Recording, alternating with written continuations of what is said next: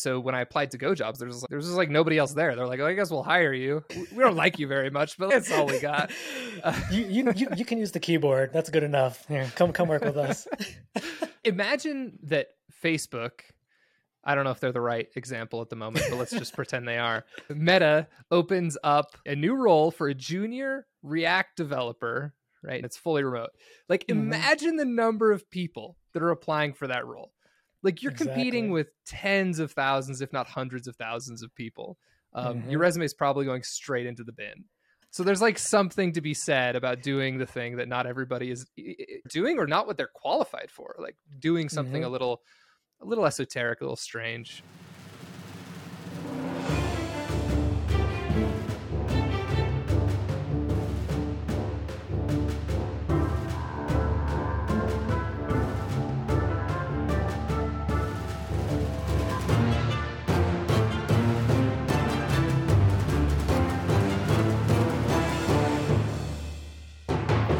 Great to have you on the show, Trash. That's me. I don't even know my real name anymore, if we're being honest. Why did you brand yourself as Trash Dev? Where where did that come from? So rewind to the beginning of the pandemic, which I think was March 2020 is when it started. Uh, so that's when I stopped going into the office, and I was like, "Well, I want to talk to people because I love going to the office and just hanging out with like other engineers or whoever." So that's when I started streaming on Twitch, and I was like, I need a name. So, given my imposter syndrome and other things, I was like, let's give the viewers low expectations so they don't come in and backseat code me, right? Yeah. so I was like, let's just let's go with trash. But trash was like taken, and I was like, coding. So let's just try dev, and it worked. And then it just stuck after that. It's a big shame that you had to get that underscore in there. Did you try to grab the handle without the underscore first? Dude, uh, yeah, I imagine the word trash is just like so common. I, I I try to get it on all platforms. It's like literally impossible to get the word trash just because, you know, that's like one of the words yeah. that one of the most commonly used words ever. I actually started boot dev then, like the same month you started streaming. It was like when the pandemic broke. Is that what like encouraged you to do it? Was it just like, what am I going to do now?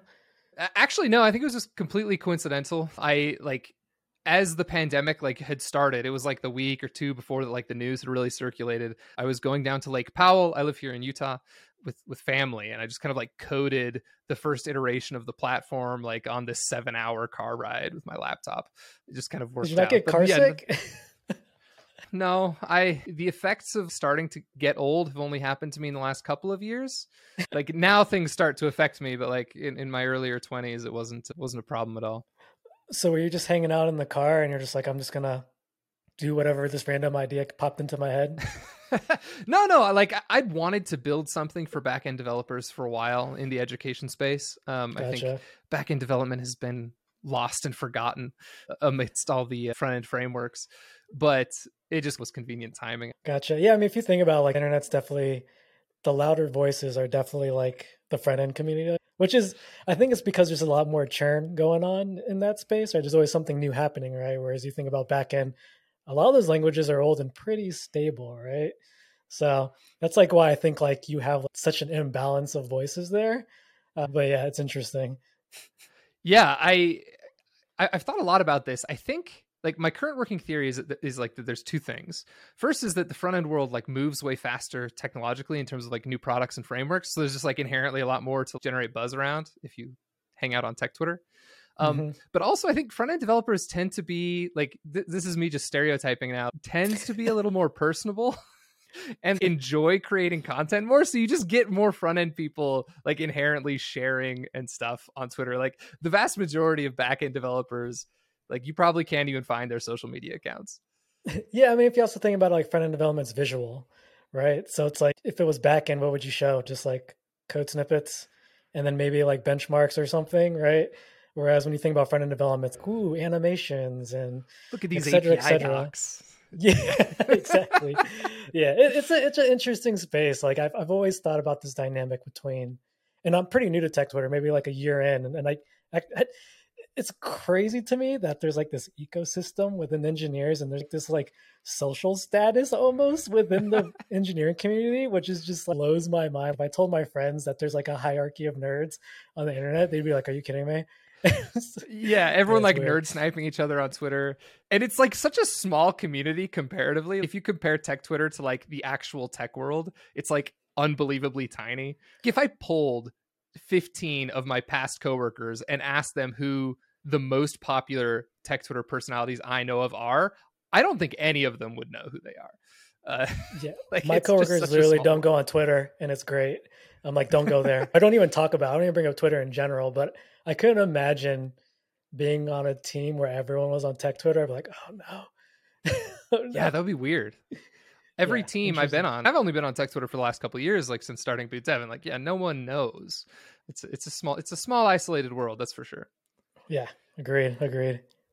So I want to get into your story and talk a little bit about, you know, how you got into tech. Obviously, now you stream code, you work at Netflix, but a a lot of times kind of the origin stories get lost in the noise. Mhm. Tell me about the first time that you really started to code. It could even be like pre learning to code. Like what was your first experience with any sort of code? So I'm a very old man. Uh, it was in high school, and the only way I could go to a different school where all my friends went, basically our school district, they opened up a new school, so all my friends were going to this other school, and I wasn't zoned in it. But the only way I could go is if I joined their magnet program and go to that school. So the, what I did was in their magnet program, there was an Oracle Academy for databases. So if you're not familiar with Oracle, it's like a Okay, database yeah. thing. So I went, I entered their SQL Academy, and I did that for two years just so I could go hang out with my friends. Um, so that was like my first like introduction to just like programming in general. Obviously, like it's not like C sharp or C or whatever, but it was database related, and it was like my first like exposure to like the IT world, I guess you could say. Uh, but I never wanted to be an engineer. Programming never crossed my mind. Uh, I actually in college I don't have a CS degree, and when I did have a programming class, I did terrible because I just I, I hated it. I just did I did do good do, do good in school in general. Addicted to video games, and that's like all I did. So I graduated and I couldn't find a job. And this was like during so if you think about the economy now, back in 2008, 9 was a very similar time. Everyone was having job freezes and stuff. So I I got out of college and all my friends that were like with CS degrees or like IT focused degrees, they were all getting jobs during the summer. And I was like, oh no. And I was just stuck during the summer, like with no job. And I was like, I don't know what to do. And I was like, I took three programming classes in college, I think. I think they were programming classes. So I went on Craigslist and there was a link that just said programmer one. And I was like, whatever. I just clicked it and applied. Classified And- Craigslist. That's uh, that's an interesting strategy. It was crazy because like back in the day it was like monster.com was like the main one uh, i don't even think like linkedin was a thing i'm like really showing my age here but uh, yeah like craigslist was like my last resort and i just like searched technology section and then i saw that and they called me up and i had to do my interview on paper and i just had to do like a couple if statements it was funny i was just like i did that and i was like there's my that was my first job uh, it was- Walked into a physical building, sat down, they handed you a pen, and they're like, "What does an if statement look like?" Exactly. If you like, if, if you ever thought about school and you get like the teacher passes out paper for your test, it was just like instead of multiple choice, it's like write write write a paragraph of like your answer. It looked like that. It was like three questions like spaced out on paper, and I just had to write if statements like different kind of conditions in each one. And I was like, what is this? Luckily, like I knew what if statement was. I wasn't like a programming wizard, but yeah, and it was a mainframing programming position. It was interesting. What? That is okay. Hold on. Back up. This is really interesting to me. When did you graduate high school? What year? Oh three. Okay. And and then you went to college. No, sorry, Mhm. you went to college but didn't get a CS degree. No, no. What was your degree in? Biz business administration and Generic and some other degree? and some like other term. There was like it was Okay. like mixed with IT, but like, let's just be honest, I didn't I didn't do anything there. Got it. Okay. So you, you went to college. So what? You graduated college like 2007. uh, so I actually transferred schools, and they didn't count any of my gen eds. Oh no. So my first two years just disappeared. So I had to do them all over again. So I graduated in 09. okay. So you graduated like at the bottom of the 2008 recession, or I guess right as it, w- we were starting to maybe climb out of it. Yeah, basically, as I was graduating, I actually had like, some jobs lined up, and they're like, "We can't. We're freezing. Like, we can't. We can't hire anybody." And I was like, "Now my plans are shot." That's why I was like during the summer. I was like, "I don't know what to do." So yeah. Yeah, yeah. Okay. Okay, so you were applying for jobs that like weren't tech related, like business, like more pertinent to your degree, I'm guessing, like business management type jobs. Dude, I had no aim in life. I was just like I have a people like my teachers would tell me to apply to these companies. So we'll get we'll get to, to this later, but I had a job lined up at IBM to just be like a technical consultant or whatever. right But out of IBM college. had a hire yeah. So IBM had a hiring freeze, and that's when I go find another job. So a year, let's just fast forward real quick, but we'll get back to that. A year later, IBM then called me back and was like, "We'd be we want to hire you back, but you have to take like a math assessment." And it was like all calculus and stuff, and I was like, Oh, "Thank no, yeah. God that like I remember math from college. Like I used to love math. Oh, okay. I don't even know algebra anymore, but in college I loved math, so I did the math assessment, did great, and then thankfully like IBM was like what kicked off my like technical career. Got it. Okay, so you went back to IBM later after this first job where you took the interview on the the pen and paper. Okay. Exactly. Mainframe programmer and then and then thank God IBM called me. it was like it was So, like, like- we need you. Main main mainframe programmer was a role in 2009. That's crazy to me. So I didn't realize how dated that technology was because again I'm not I wasn't like a programmer. I wasn't really into the tech, technology scene. But I knew when I sat down on my computer, like if, if if anyone has been to a McDonald's 15 years ago, it just looks like a green screen. That's what I was coding in. Like no autocomplete. Just like a nasty terminal. Yeah, it, I was, it's just like a green and black terminal with like awful font, go-to statements everywhere. it's, It's like what the. Matrix like falling numbers was based on. That look, right? Dude, like, literally, yes, but but worse because you're actually in it. Yeah. Okay. So uh, for some of our some of our listeners might not know what a mainframe is, right? This is older technology. What's the difference between a mainframe and like what we do now? And what did that tr- what did that transition look like when we stopped using mainframes and started using, you know, personal computers? if you think about mainframes, like they're still heavily used in our industry. If you think about like the fin- like financial industry, like most of them are built on mainframes, and you can't just migrate off of that. You know, Like you put your Bloomberg entire terminals. foundation at risk if you try to migrate from that. So a lot of companies are using mainframes today, and for like for the full picture, we had a person come in with tapes, back up our stuff, and go bring them to a vault down the street. And that's how we did our backups. When you say tapes, what, what do you mean by tapes? Like magnetic spinning discs, like hard drives? yeah, like a legit tape, and we plug it into our system and we write all our data to it, and we'd have like eight tapes, and he'd walk out in a suitcase that's locked, like as, as if he was like went as if he went to a bank. And puts it in his truck and goes like an armored truck almost, and then go drives it to a vault and locks our data in there. Okay, that's nuts. All right. So how long were you at mainframe company? A year and a half. A year and, And a half. And it was half. w- w- did you say sorry i'm getting my my storyline mixed up did you say you were writing sql for this role no. So so let's like let's, let's fix the timeline. So high school, junior year to senior year, I was doing SQL. at ah right class. oracle yeah Yeah, okay. yeah, exactly. Then college at the business degree, and now we're at the mainframe stage. So we did. I did that for a year and a half, and IBM was like, "Trash, we need you," and I was like, "I need you." I was they said it so I didn't that realize. Yeah, I didn't realize how dated this technology was. And I was like, "There's no way, like, I'm doing modern stuff." Like, what like, no code were you writing uh, at the main A couple. So some Fortran, some COBOL. The main language was called RPG4. So I was on a AS400, which is a IBM mainframe. I don't know like the exact specs, but I know it's like an RPG4 and RPG is like a language for that mainframe. But we also integrated with other systems that were like on Fortran and stuff. Uh, and then there was this other language called LANSA, which created visual. Think of Tableau or something that just created visuals from your data. Um, Yeah. I don't even. I think it was called LANSA. I think that's an acronym. So if anyone's listening, look up LANSA. I don't know. And those were like my main languages. It, it was it was crazy. Yeah absolutely. that's that's a different world i my career started a little bit after that so i'm familiar with what mainframes are but i have not had the displeasure is how i would put it Yeah, just imagine a huge, solid machine just sitting there. I, i'm guessing it was all on-prem like you had all the equipment in your yeah, office dude. When I went to go back up tapes, I go walk to another room, and it's like a wall of just s- switches and. It looked. It just looked like a scene from the '60s, straight up. Like when you think of like operators plugging stuff into the wall when people call, it looked like that. and then we were like writing to a tape every day Yeah. at 5 p.m. We go in there and we write to a tape, put that tape in a different. Dude, it was crazy.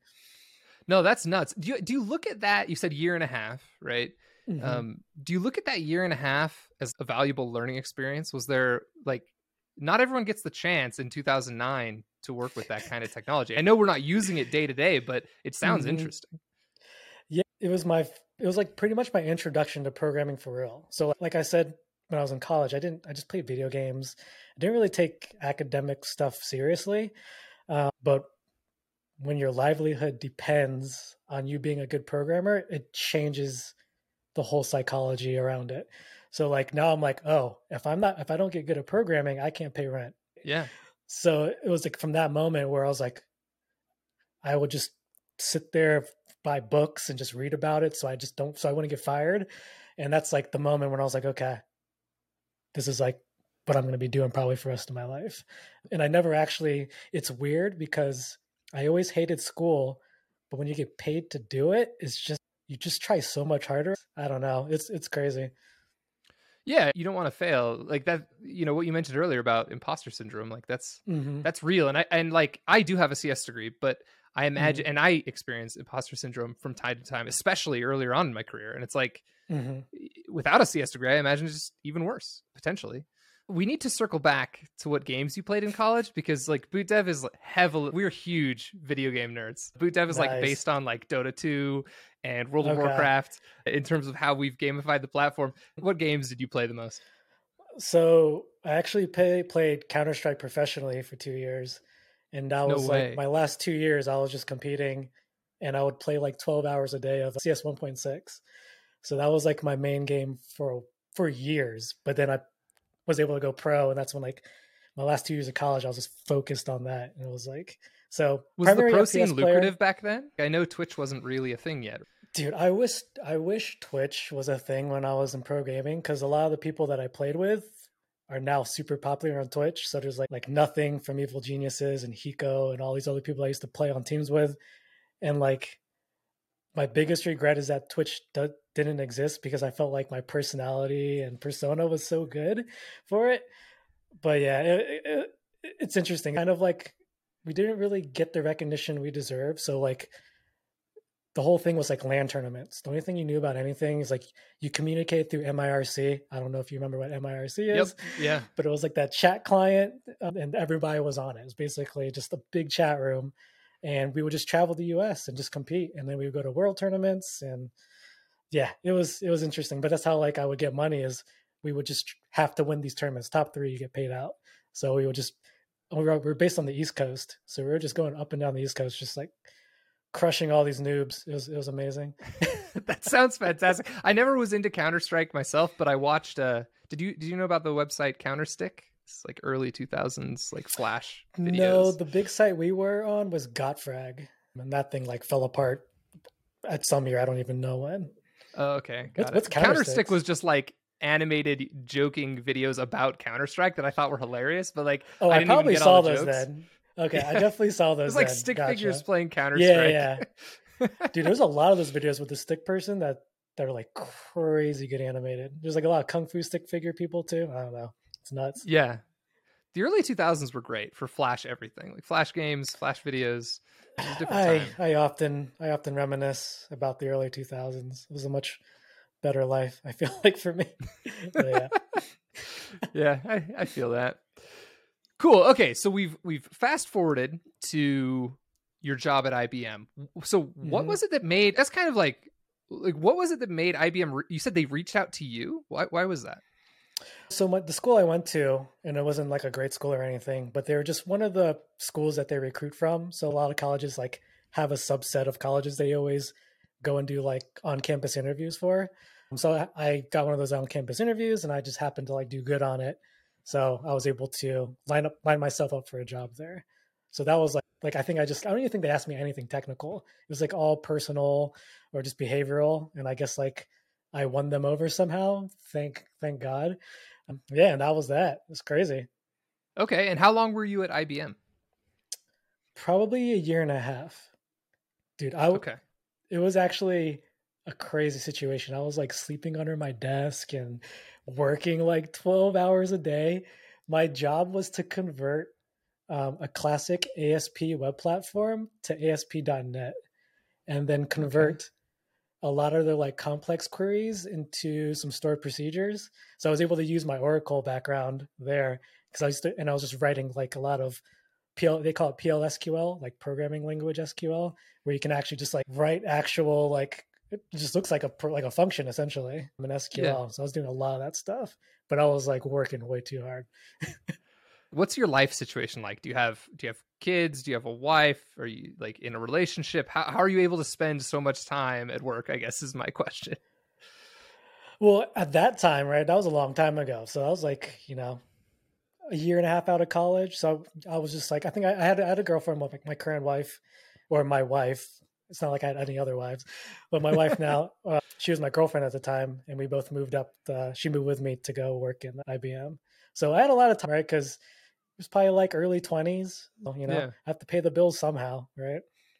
It's a whole different. Like you think about time. I, you have kids now, right? I, I mm-hmm. feel like I hear you mention them from time to time. I also have a, a couple yep, kids. Yep you think about nice. time like way differently once you have kids it's it's a much different type of resource than it was before yeah so i have two kids how, do, how many kids do you have two two and a half and four four month old okay i have a almost two year old and a about to be five year old okay it's it's crazy yeah i know how you feel I know. yeah time right now is i literally don't touch my computer outside nine to five it's because you know switch to dad mode and but it's good to have that separation for sure. It keeps you like on track.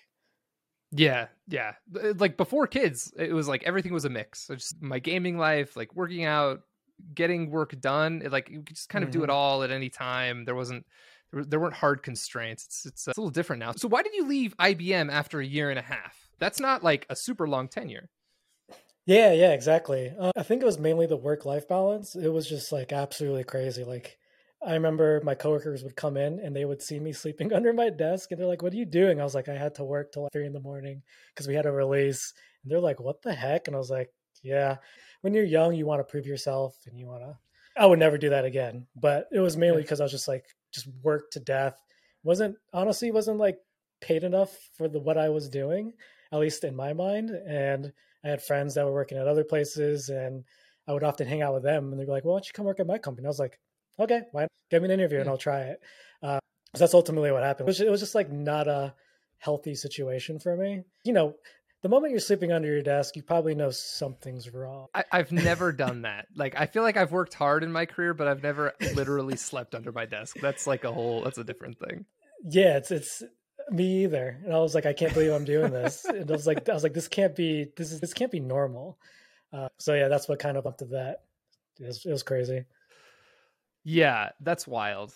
Okay, I, I have a couple of questions regarding that whole thing. First, year and a half at the time I, I, have two questions for you. At the time were you worried that only being at kind of two different jobs for a year and a half each would be like a black mark on your resume? Had you wished you'd stayed longer? That's so question number one is at the time were you worried about it? And the question number two is in retrospect did it actually matter? So there used to be like some kind of stigma around people jumping companies, right? If you ever saw a resume and you saw they were like leaving companies, they're like, well, he's probably just gonna leave my job in a year. So at the time I was thinking that, but you know, I'm never gonna sacrifice my own well being for my company, right? I'm sleeping on their desk. I'm not gonna stay here. I don't I don't care what that means for me in the future, right? Um, but I, I always leave my companies for good reasons. I'm never just like leaving to leave, right? There's always something that's gonna be like pushing me somewhere else or a reason why I want to leave. If we go back to the first job, IBM called me back. Of course, I'm going to go work at IBM. IBM at the time was known as like one of the best companies or top companies tech wise to work at. And I was yeah. like, yeah, I'm, I'm like, I'm coding, I'm coding mainframe stuff. Yeah, I'm out of here. Like it's 2009. So yeah. And yeah. then unfortunately it just didn't work out. Like it was good. Like I learned so much from just working there, but you know, yeah, I think, I think that's a common misconception, at least nowadays where it can i'm sure like some people or some places it might hurt you if they see you jumping from job to job but i feel like if you have good reasons and you can't really fault anybody for leaving their company Right? there's always and i think i don't even think you can ask to be honest you can't be like why'd you leave why'd you leave why'd you leave uh because you know I have faith in people usually, and I'm just like, I'm sure they had good reasons to leave, so I'm not going to hold it against them. Yeah. So you recently published a video where you talk about learning and earning, and yeah. I have, yeah, and I have like actually have a fairly similar kind of work history in the sense that like my average tenure at a company is like two years, and eh, for me at least, it's been like. Uh, you know, I feel like I go into a company, I, I get up to speed within, you know, a couple months, and then I can go hard for a year, mm-hmm. two years. And by the end of two years, I slip into this rhythm where I feel like I'm just doing the same things every day. And so uh, that that's usually why I end up just leaving and finding something new, assuming that there's not some crazy reason to stay. You know, a huge raise coming up or some, you know, options vesting or something. It's if I if it makes sense to move, like I'm just going to move. At least in the past, uh, things have changed this year, right, with all the layoffs. But in the past, it's been easier to get raises if you move mm-hmm. every couple of years exactly. than by staying within the same company. I don't know if that's been your experience as well, but yeah, I mean, the main reason usually why people leave is they just want that bump, right? It's like usually, I think I'm just going to make up a, a number, but I think usually when people leave, it's like at least 10% bump raise, right? Whereas usually if you stay 5%, 4%, what have you. Yeah. To be honest, like those numbers aren't even like that different. I remember I used to leave jobs or I have left a job for what I thought was like a way bigger pay raise. But then when I looked at my check, it was like a couple hundred dollars extra. And I was like, what the hell is that? um, so I stopped like thinking about the money unless it was like significantly different. And I, I lean more on the learning phase, right? Because like I said in the video, I just I'm very I found like this newfound passion for engineering like maybe maybe 5 years ago and think I'm thankful for it because now I'm just like so driven to like, be the best version of myself and you know uh, I just just want to be smarter in general, right? I always want to feel like I'm like putting doing my best work, so I just always have to be learning something new and as soon as I'm not doing that, then I'll go somewhere else, but I always make sure like I'm doing my best work at that company. It's not like I'm like not doing anything. You're like, eh, whatever, I'm bored. See ya. It's like, you know, I'll do what I can do for them to the best of my abilities. But at some point it's like, you know, there's not much else for me to do. It looks like we're stable. All right. I guess I'm gonna I guess I'm gonna move on. And and I don't like burn my bridges or anything. You know, I keep relationships with all my previous coworkers. But you know, there just comes a point where, you know, like you said, like after there's a point where everything gets repetitive and you're just like, going through the motions and yeah. Eh, I don't really feel fulfilled unless something crazy is happening, which usually doesn't happen once your your products become once you enter like that sustainment with just small features here and there, like it's kind of like I'm just fixing bugs and whatever, right? Yeah, once the like adoption S curve of the product has tapered off at the top again, it starts to get boring.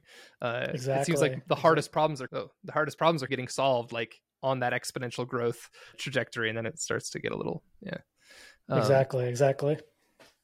That makes sense. So I'm actually noticing a really interesting pattern. I, I've recorded now. I don't know when this podcast is going to get released yet, but I've recorded about ten episodes so mm-hmm. far, and I've also noticed this in, in in you know the coworkers that I've worked with, but it seems to me that a lot of developers who've been in this industry for five plus years, their start is often at some like weird esoteric like strange company right like you worked at this mainframe company i worked at like basically a hardware company that was like slapping sensors on bridges like writing weird little scripts on raspberry pis to get stuff done um, I talked to TJ DeVries and Melkey recently. Both of them had similar like first jobs. Mm-hmm. Um, and I wonder if like did did we all stumble into these jobs on accident or is there like a strategy for new developers there? Is it e- is it just easier to get jobs at like funky companies when you're new? Do you have any thoughts around that? Yeah, I think at least for me personally, it's like I'm just I'm gonna grab whatever whoever wants me first, right?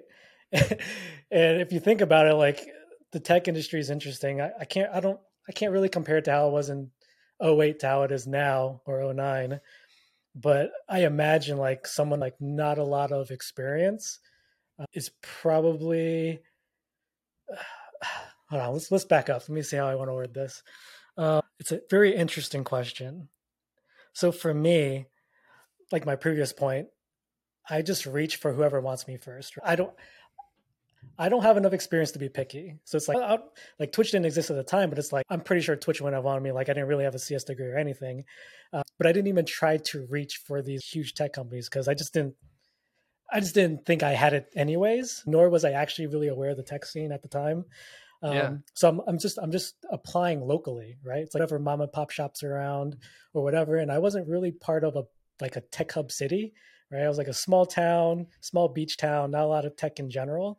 So I think by default, I'm already like pigeonholed to like these smaller tech companies. And I think it's also just a side effect of the time that we were in. So 2008, you know, there wasn't many job boards like like LinkedIn and like Twitter and all this stuff. Like social media was just not where it was back then. You know what I mean? Uh, so yeah. being able to like network at, with people at these bigger companies just wasn't, at least at the time for me, I didn't know how to do that. Right. So I only knew how to look like literally like in the yellow pages, if anyone knows what that is. But it's like a little book that had like listings of all local businesses. That's like one of the, one of the things that I would use to like, you know, look up whoever's local to me. So I think it's like one side effect of just the technology at the time that kind of just kept me local. to my ignorance at the time. No different from like people or juniors reaching out today on Twitter. I didn't have any yeah. mentorship to help me there. Uh, and then three, just desperation. Like, I just need anything. You know what I mean? it's like, who wants to hire me? I don't care how much you're paying for me. It's better than zero dollars an hour. I will, I just want the experience. So I think like all those kind of culminate to, to where I end up. Granted, I could have worked at IBM out of the gate, but because of, because of hiring freezes, that just wasn't a thing. But, but even if, even if that IBM thing wasn't a reality to begin with, I still would have ended up where I was because at the end of the day, like they didn't hire me out of college. So I had to go do what I had to do to get a job. So I think like all those things and just the time and the place and just where tech was at the time was kind of that way. If I had to compare it to today, it would probably be different because one, I would probably be on Twitter asking for mentorship.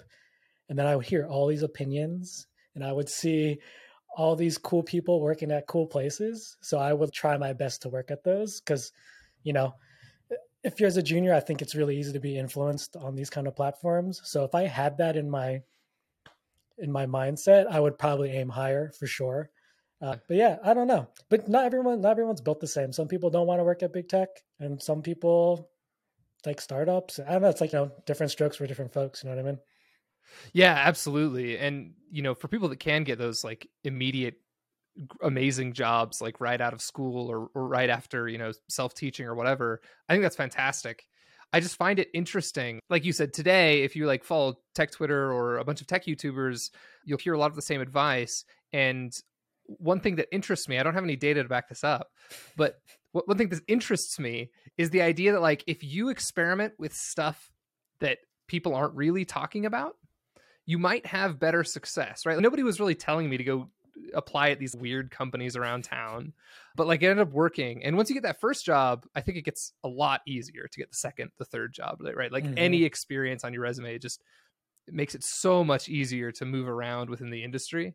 So I think I think there's something to be said of doing weird things, right? And it's you can't I can't really describe what weird things are, but almost everyone I talk to in tech has like a weird entry into into the tech world and and I think that's that's telling in some way.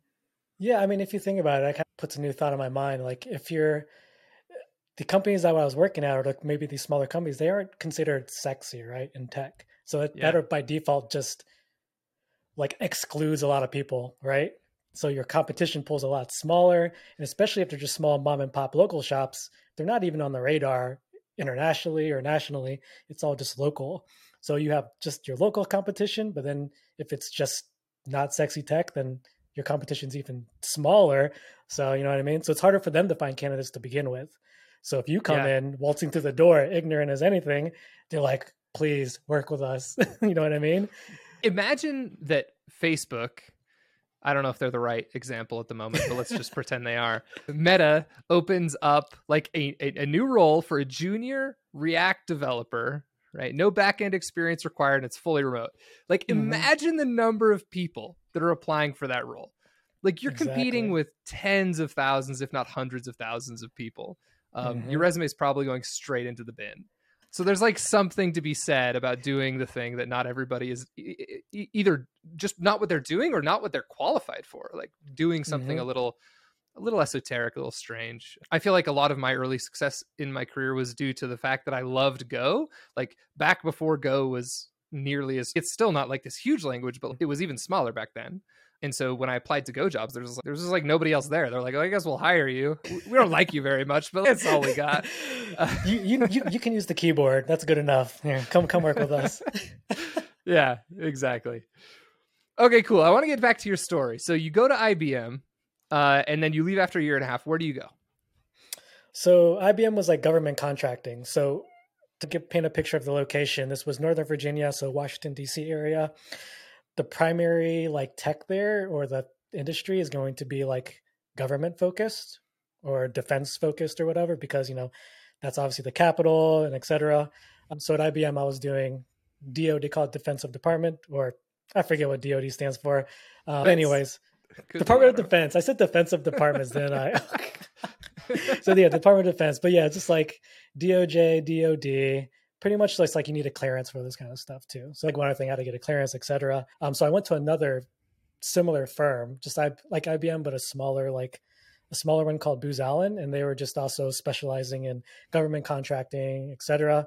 So basically, you get hired by Booz Allen, but then they contract your team out you know, right. some Navy projects, Air Force projects, etc.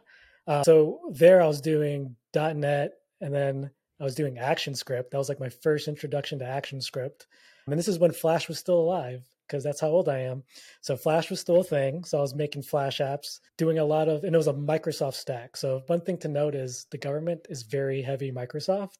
So it's Microsoft up and down, like nothing Yeah. else. So obviously, like SQL Server, .NET, They're paying like crazy Microsoft fees just to run Dude, Microsoft yeah, server. exactly. Like my my machine just comes loaded with everything Microsoft. Everything I could ever want from Microsoft was in there. Um, so yeah, I was like, I basically ever since I was doing like DoD stuff, I was just stuck in this Microsoft ecosystem. So a lot of C sharp, SQL, and then the ActionScript stuff, and not really any JavaScript. JavaScript came a lot later, but Okay, yeah. Was kind of my intro uh, to what JavaScript is today. It was interesting. Yeah, that makes sense. And how long were you working there? Yeah, same kind of story. About two years. Uh, so, uh, okay, here. What's the, here's the interesting bit. So I stayed there for two years, left, went to a like a like a web agency to do Java, and I was like, I don't know Java, and I was like, my friends, like, you want to come do Java? I was like, what's that? And I was like, I didn't know. It's like again, like I wasn't like a hardcore programmer. I just did whatever I was paid to do. A web agency doing Java. So this is back end Java monolith. How, how does that? Yes, basically the agency had their own custom CMS that was powered by Java, and they had their own custom Java framework. Um, so it wasn't even like Good Spring Boot or anything. It was just our own in-house one, which actually was like really, really good. Uh, Wow, anyways, yeah. So I would build out all the features for the CMS that just powered all of our client sites, and you know, a lot of a lot of that. And that's actually when I got introduced to JavaScript. But I only stayed there for a year because it was actually like toxic there for me. Uh, and I went back, tough. dude. it- My first day, this person was sitting next to me, and they just started crying, and I was like, and they like ran out of the office, and I was like, what, what, what did I do? It was my first time programming on a Mac too, because obviously I've I've always been on a Microsoft stack or whatever. So I was like, I had a MacBook, and I was like, what is this? Like, I don't even know what Mac OS is. Like, what, what is this? Uh, but just to like give a high level overview, I stayed there for a year, went back to Booz Allen, and stayed for another four years. So it was like six oh years wow. at, okay. at one So company, which is Booz the longest Allen. I've ever been.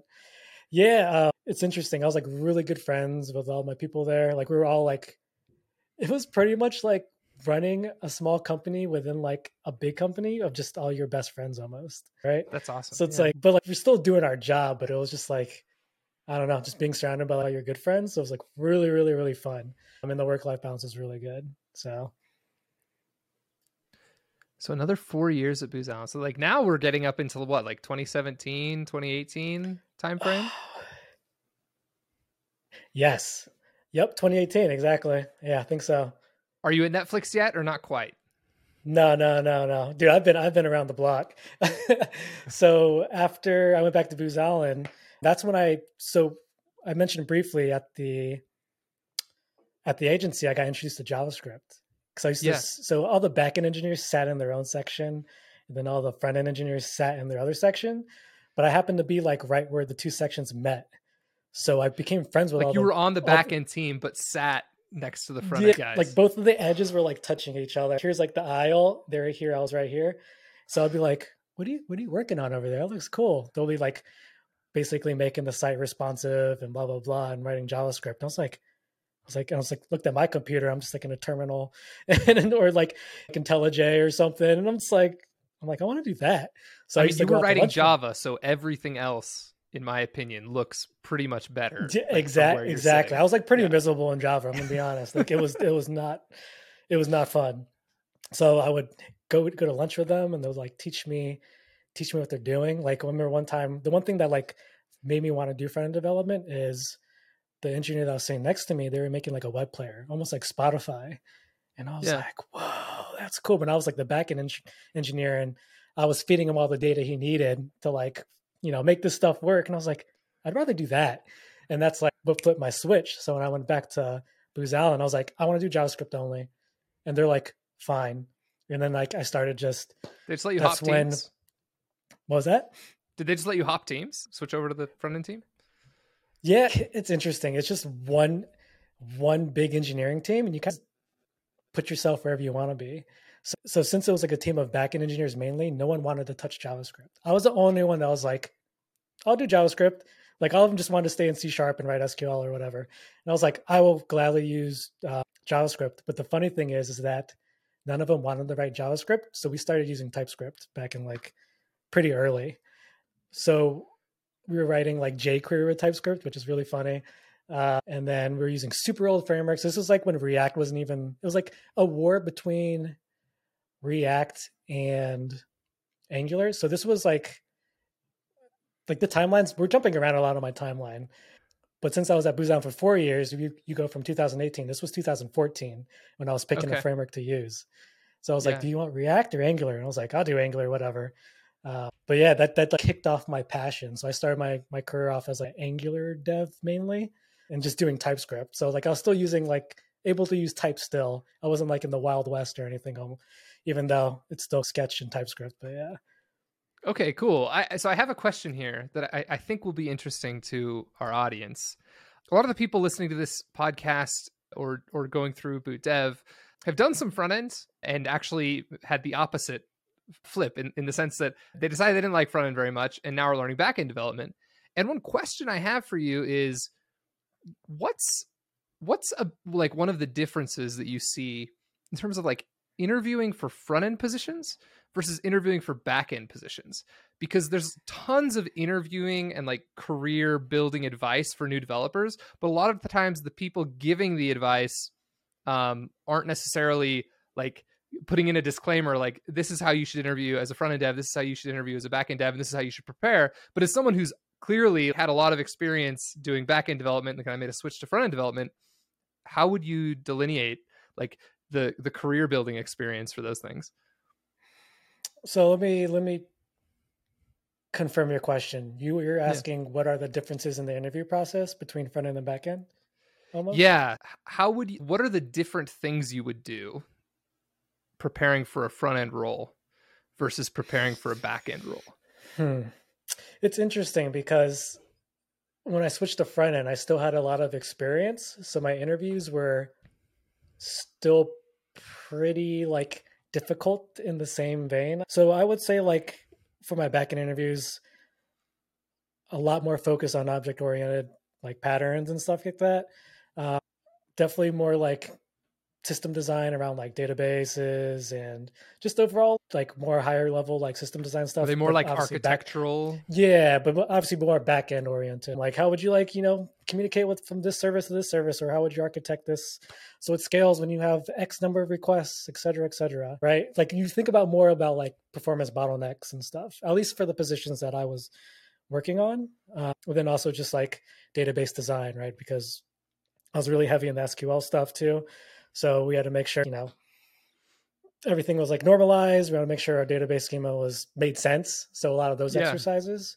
Uh, when I switched to the front end, like I feel like a lot of the positions I did front end for front end for still required a lot of back end knowledge still. So I still got I still got those high level system design questions, not necessarily around like performance bottlenecks on the server side, but still like how would you just architect your front end application, which isn't much. It is different, but in my brain, like being able, they're all just puzzle pieces, and you're just putting them in places. So Yeah. instead of just like servers or maybe database tables and their schemas or whatever, they're just like UI components, I guess you could say. Uh, You're I, I front don't end know. like front end only, or ha- have you pretty much always been full stack when you're working on the front end? A lot of them have always been full stack, whether it's like, you know, I'll do some Ruby or some Node or what have you. There's been one position after Booz Allen. So after Booz Allen, I went to Capital One and I was strictly a UI engineer there. Uh, maybe like some slight small small node stuff, but strictly just Angular. It was just an Angular dev position. So my interview there was just like strictly UI and wasn't like too terribly difficult. But again, like for anyone listening, it really depends on where you are in your career. That's really going to dictate the kind of questions you're going to ask, right? You're like you're not going to ask someone, you're not going to give the same interview to a junior than you would like a senior or maybe mid. Right. Right? There's always because there's different things they're looking for. You know what I mean?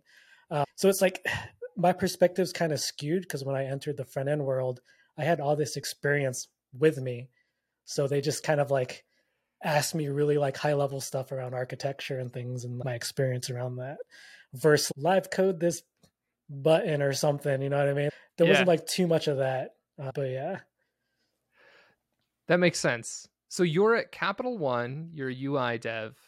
I, I. I want to get to Netflix. Get me to Netflix. What's next? oh we, we got some time so after so capital one was my first job i feel like outside of the government space so the reason why i left. Booz Allen was i was just tired of working for the government uh, it was just the microsoft stack i was like i'm just i'm tired of using .NET or i was also like like just that environment i was not done with it. I just want to try something new. So capital one was my first like my gateway drug like out of the government space.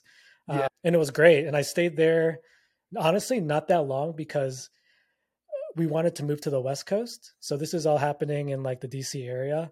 And i was like you know i'm getting older. I'm eventually going to have kids.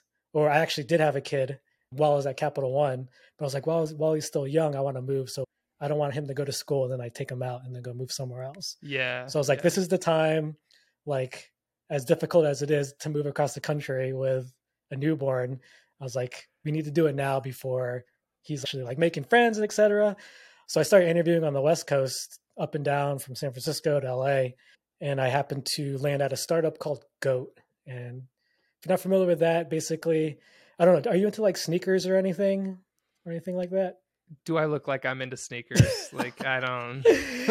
so there's like there's like these two big players called one's called StockX, another one's called Goat, and they're basically like huge e-commerce platforms. So you can buy like Jordans or like any any kind of fashion, like fashion wear or anything. You would go to these platforms and then go buy it. So the cool thing is like these people, like it's basically like eBay specifically for like streetwear, right? Okay. Yeah. So I can go sell my shoes on one of these platforms and people will bid on it and I'll bid each other and etc. So I went there and that was my first uh, React job. So I've been in Angular and all that up until this point. And on the West Coast, apparently everything's React, but on the East Coast, a lot of things were just Angular. But I was like, for me, it was like, okay, I want to see someone's talking about Silicon Valley or the West Coast and how tech is so cool. I was like, let me go work with these engineers and see like what they're really made of. Uh, so I was like, let me see how I how I stack up on the tech scene. So it was like I went over there and tried that out. So there's I'm not at, we're not on Netflix yet. So after after goat.com, Wait, pause. there- Give me the give me the breakdown of East Coast versus West Coast tech scene. for me it's it's harder because i've always been in this vacuum of government contracting which is like in the dc It area sounds East? Coast to me though. Like yeah it, it's to be honest i think a lot of the jobs like a lot of people flock to the dc area because when you think about the government the government's always funded so there's always money flowing into there so there's always going to be positions available usually obviously given like the previous couple of years it's not as crazy as it was before but you know the government especially for department of defense you know we need defense So we're going to put money into those programs. So that was like a lot of people flock to uh, the DC area for that reason. Uh, but yeah, as far as comparing the scenes, I mean, it's kind of apple and oranges just because one's government that I've been in, and the other one is almost like it is it was a startup. So it was yeah. like I went from zero to 100 almost. It was similar to the agency I was at. I guess that was like like my first kind of taste, but I I wasn't there long enough to like. And I was also doing Java, so I just purged like that job from my memory. Like it just doesn't exist. Uh, but yeah, like yeah, if I had to compare East Coast to West Coast, uh, I feel like my perspective's skewed just because of my experience. But you know, it's I almost want to say, and people might get mad at me, like the engineers I worked with in the DoD space were just like, I feel like they were better. the the the East Coast engineers were just actually better. That's awesome. So let me let me let me back that up though, because this is actually going to cause more turmoil. They weren't just script kiddies. That's what you're. Yeah, exactly. when you think about the the DoD space and like these bigger, like you had to wear like you had to dress up to go to work basically. So that kind of like paints a picture for you. So obviously, when you have to wear a tie, they expect to have degrees, like CS degrees. I didn't have one. Luckily, like I just had experience, so they let me in. But these kind of contractors usually just hire from Ivy League schools. So a lot of yeah. just like those, you know, those popular schools that you think like Purdue, Brown, etc. So I worked with a lot of those those people, uh, and I'm not saying like those engineers are better than anyone else, but like from CS foundational perspective and like the way they thought uh, was wildly different than what I worked with like when I first went to the West Coast, mainly because like when you think about startups, like CS degrees became not really a thing, especially like my role at this company was more front end focused too. Uh, like for those type of roles, you don't really need degrees anymore. No one's really caring about big O, right? No one cares about the back end really. So it's like, you know, just the, the personas I was around was just completely different. That doesn't mean yeah. like they're worse. I definitely said they were better, which is I should probably table that back. I would just say they had different skill sets. You know what I mean? Yeah, yeah. Like I can't so... wait to cut out the section where you say that and then not not provide you, the context. You should. You should. That'd be a really really good clip. But yeah, it's but it's, it's just it's just like a different atmosphere. Like a lot of them, you know, like the persona, uh, and like I'm stereotyping them, but like these Ivy League kid, these Ivy League kids, they're like very focused. You know, like not that's not, not saying formality like, to it is is my perception. There's like yeah there's like a more formal feel both in the education that you go through but also just mm-hmm. in like the way you work like i worked at a company where the headquarters was in chicago um, mm-hmm. as opposed to the other companies that i worked with that were all headquartered in california and yeah like the ceo showed up in a suit which is like just mm-hmm. weird to me like i started with you know california based companies it's just like a totally different feel yeah i would say if there was like an actual difference i would say way more laid back on the west coast but again, yeah. my per, my perspective's kind of skewed just because of the environment I was in. Uh, but yeah, I would say West Coast engineers are funner so far. but but yeah, it's just again like it's it's it's interesting just because of my positions that I was working at were different. You know what I mean? Uh, but yeah, I think I think obviously they're both good in their own ways. Like they both, but I think like the East Coast engineers were definitely like very focused. Work ethic was like pretty gnarly. So I was at Goat for a while. I was leading the web team there. I was there for about a year and a half, I think. So if you think about if you think about my previous experience, like my my pattern, kind of like a year and a half to two years, and then yeah. I go to a new company. Uh, so I went to Hulu, and are you familiar with Hulu at all? Yeah, the like maybe... little Netflix, little green Netflix. Yeah, exactly, little Netflix. Disney acquired Hulu when I joined, which I didn't even know at the time. I basically joined Hulu, and then like our first town hall was like we're going to roll out all these changes because Disney's taken over. And I literally didn't know that. I was like, what? I was like, because I just wanted to work at Hulu. I didn't really care much about Disney. Yeah, uh, yeah. But anyways, that's a that's a that's an interesting story. But anyways, I worked at Hulu, so I was like, man, I want to try like the streaming industry. I'm like I'm a Hulu user. Like I love their platform. I love their shows, and they're also known for just like paying decent amount. In like the I was in Los Angeles at the time, so they're known for having a little bit higher salary than what I was making, and you know I was I was having another kid. I was having a second kid, and I was like, all right, I probably need to make more money because yeah, LA's good. We like that. Yeah, exactly. LA was way more expensive than where I was in Virginia. Like metropolitan areas are just crazy. Uh, so I was like, okay, I need I need to like look for something else. I love I love my company. It was fine, but you know, in order for me to like take care of my kids in the future, secure like their futures, like I need to like make a little bit more money. Um, but also I cared about the the company I was working at too, right? Because as, yeah. as you get older, or as you, as you get more experience, you can be more picky. You know what I mean? Absolutely. Don't just you just don't reach for whatever, right? You're like, you know, I know what I like, and I know if I don't do this, I'll be miserable. With that in mind, I was like, okay, Hulu seems like a good fit. And keep in mind, my dream job was Netflix. Like the whole goal of going to Hulu was going to be my stepping stone, just so I can have like what it's like in a streaming company to go ultimately to go work at Netflix. I was like, why? Why was that? What What made you think at, at, at any point that like Netflix was the place to be? I don't. It's interesting. I I don't know when that thought was implanted into my brain. What I think happened was when I started getting more into programming, because like I said, like my first half of my career, I was kind of just going through the motions and doing the job. But I got really into it when I got into the JavaScript like front end world. That's when I yeah. was like, man, I'm gonna live and breathe this stuff. And I would just always see like blogs or tech talks and they were always from Netflix. I was like, is everyone that work at Netflix a genius? Because that's like all I see. Like Discord like, was that for me. Like on the back end yeah. side, loving Go mm-hmm. and and and stuff. I, have just been like consuming all these blog articles that Discord puts out. I'm like, I, I need to be at Discord at some point. Exactly. So yeah, very very similar like emotions there. And I was like, man, I would watch their content, not like movies, but like their technical content. I would follow their technical blog, and I'm like, man, like this is nuts. I would love to be able to call these people my colleague. Yeah. And then I was pretty ignorant to salaries at the time. I didn't realize like what like what salary bands were, and like I looked it up, and I was like, okay, now I definitely want to work at Netflix. You know what I mean? So it's like, so it's like no. So I was like, okay, okay. I was like, I can work towards that if I work hard enough.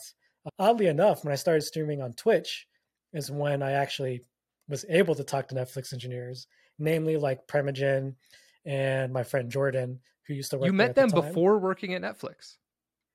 Yeah. So Oh, okay. That's how that's kind of what pushed me to like actually apply. I never thought I had the skills to do it. So when I first started streaming was when I was at Hulu. So I got my job at Hulu. Uh, and this was like the start of the pandemic. So I joined, I think June 2020, and then the pandemic started March. So I was like streaming a little bit right before I joined Hulu. And like at the time, like this guy Jordan was popular and Primeagen was popular at the time. So I'd always see him at the top of the categories and they're both yeah. at Netflix. And I was like, huh. And I would watch your streams and I would see what they're coding. And I'm like, man, you guys are like geniuses. I was like, I don't even know what you're doing. And I was like, okay. I was like, I guess I was right about Netflix. I guess people are smart that work there, right? So like that made me more passionate about wanting to get in it. And I befriended Primeagen, I befriended Jordan, and they all convinced me. They're like, yeah, you should just apply, just try it. And obviously my name was Trash at the time, which means I just had crazy imposter syndrome. I was like, I was like, there's no way I could ever work at Netflix. So what I ended up doing was on my stream when I wasn't like my stream wasn't as big as it was today, I would just sit there and just build, not even talk to anyone really, just code the projects I needed to code, just so I could like, you know, I want to make sure I was like I knew what I was doing and just always yeah. constantly learning. So I just built like a ton of projects and I was like, you know what? I think it's time. And I remember uh, I went to Hawaii on a family vacation, and one of my friends that works at Netflix lives in Hawaii. So he, we actually hung out on the beach, and we're just sitting there having beers on the beach. He's like, "Just apply, dude." And I remember that day, went back into the beach house and just cold applied. Didn't even get referral, just cold applied to like three positions. And then I remember when I flew back home, I got an email from a recruiter. I was like, holy shit. I was like, this is crazy. That's crazy. And you had connections and you didn't even use them? What? so th- this is the funny part. I was asking, I was going to, uh, Jordan was going to be my referral and I DM'd him and I guess he didn't see it and he didn't reply. And I was like, I don't want to bug him again. So I was yeah. like, I think my resume is good enough for them to call me back, especially because I have Hulu and Hulu's like a direct competitor. So I'm pretty sure that's what got me the interview is because, oh, Hulu, let's poach this guy. You know what I mean? Yeah. Uh, yeah. But yeah, the rest is history. Like I did, I got the interview and I just to be honest, I just crushed it. It was a very long process, but I just like demolished it. Uh, and the rest is history, you know? And I'm just like super thankful I am where I am today. Uh, but yeah, I don't know. It's just, it's crazy to think that, and like, I think it's wrong to kind of hold companies on, put them on pedestals. Like, I wouldn't recommend that for anyone. But like, you know, I just, I was inspired at the time by Netflix and like all the engineers I saw, all the stuff they're putting out, and like that's what really what drove me uh, first and foremost. Like the money was secondary for sure, but my initial what what initially piqued my interest was just like the the individuals that are putting out tech content for them. I'm just like, man, yeah. this is nuts. You know what I mean? That's such a cool story, man. I, I am glad you're able to tell the whole thing. I have dude. it's a long question. story. It's a long. long... you're old. God, I know. I'm so old. We need like five hours, dude. It's like a novel. And I like I, I like that. for an hour. Like I, you're I the only person down that's gone over. yeah, dude. oh man. Okay, so I have one last question for you because I want to like tie your story back into, mm-hmm. you know, how our listeners can can take something interesting from it for their careers. If you had, let's say, you had a little brother, thirty years old, has worked with computers in the sense that is is tech savvy, but kind of has, has self taught, right? Self taught programmer, thirty years old feels like they have specifically back-end development skills. They can build crud applications they know sql like all this kind of stuff. What's what piece of advice would you give them? How would you recommend they go about getting that first job? Uh, would you recommend going straight and, and applying to netflix with no cs degree but like a bunch of projects under your belt or would you recommend looking at smaller companies like how would you talk to that mentee so i wouldn't i wouldn't tell them to aim at specific companies. If they want to apply there, they can definitely apply there. I think what matters is what they're doing in preparation if they ever do get that interview. So for me, it's like let's and let's let's talk about the current tech industry. Like it's hard to find a job right now. That's like no secret. Yeah. Like layoffs happen, ton of competition. For me, like my current recommendation is like you have to build and just like, get seen. Whether your product's amazing. If your product's amazing, that's one thing. Like you can probably get a job just by building a popular product, right? But not everyone wants to build, not everyone has those ideas. So it's not really for everyone. So then like my other option is open source, contribute to like projects, right? They don't necessarily have to be popular, but it makes your work visible. You know what I mean? Yeah. Um, I do think it's harder for backend engineers to display their work, especially when it's closed source, right?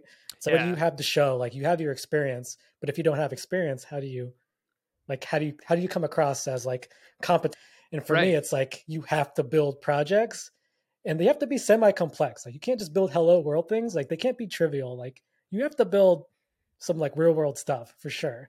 Uh, but then like even take that further to the open source uh, open source world to where it just shows that you can collaborate with other people you know they can actually review your work again. They can see like your pull requests see how you interact how you take feedback you know?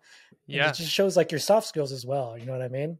So for me it's like build build build open source if you can or you should. I feel like open source is like me is like one of the hands down best ways to get a job if you're not open um, sourcing your projects that are for your job like to me that's absolute insanity. Like mm-hmm. you can provide all of this signal up front to the employer. You should you should be doing that exactly and i feel like it makes the interview process even easier because your talking points are just your projects it's like, I saw right. this project, like what were like your pain points, etc. Like how did you scale that?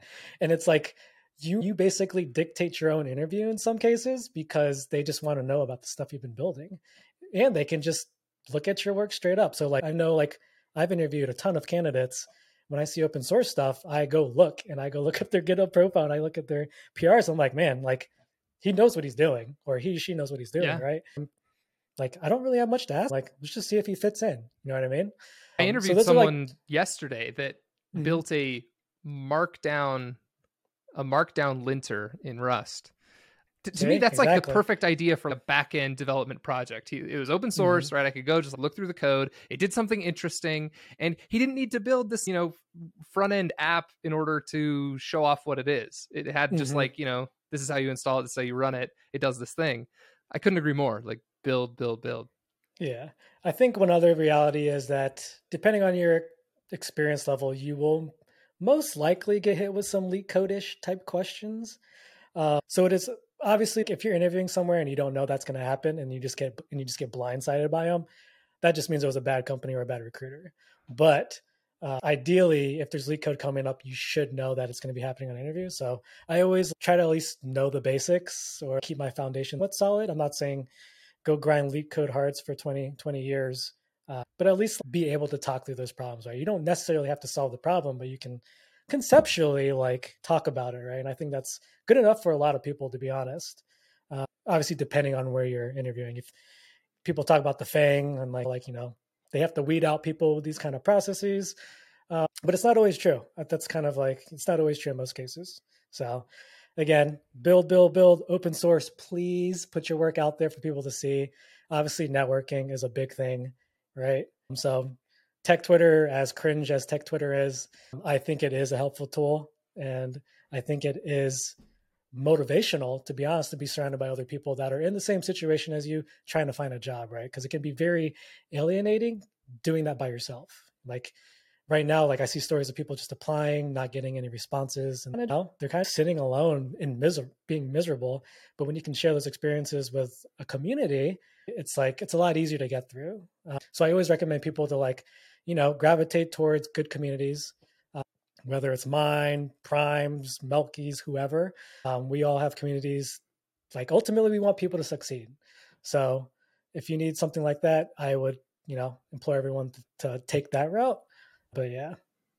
That's fantastic advice. To distill it down, build, build, build.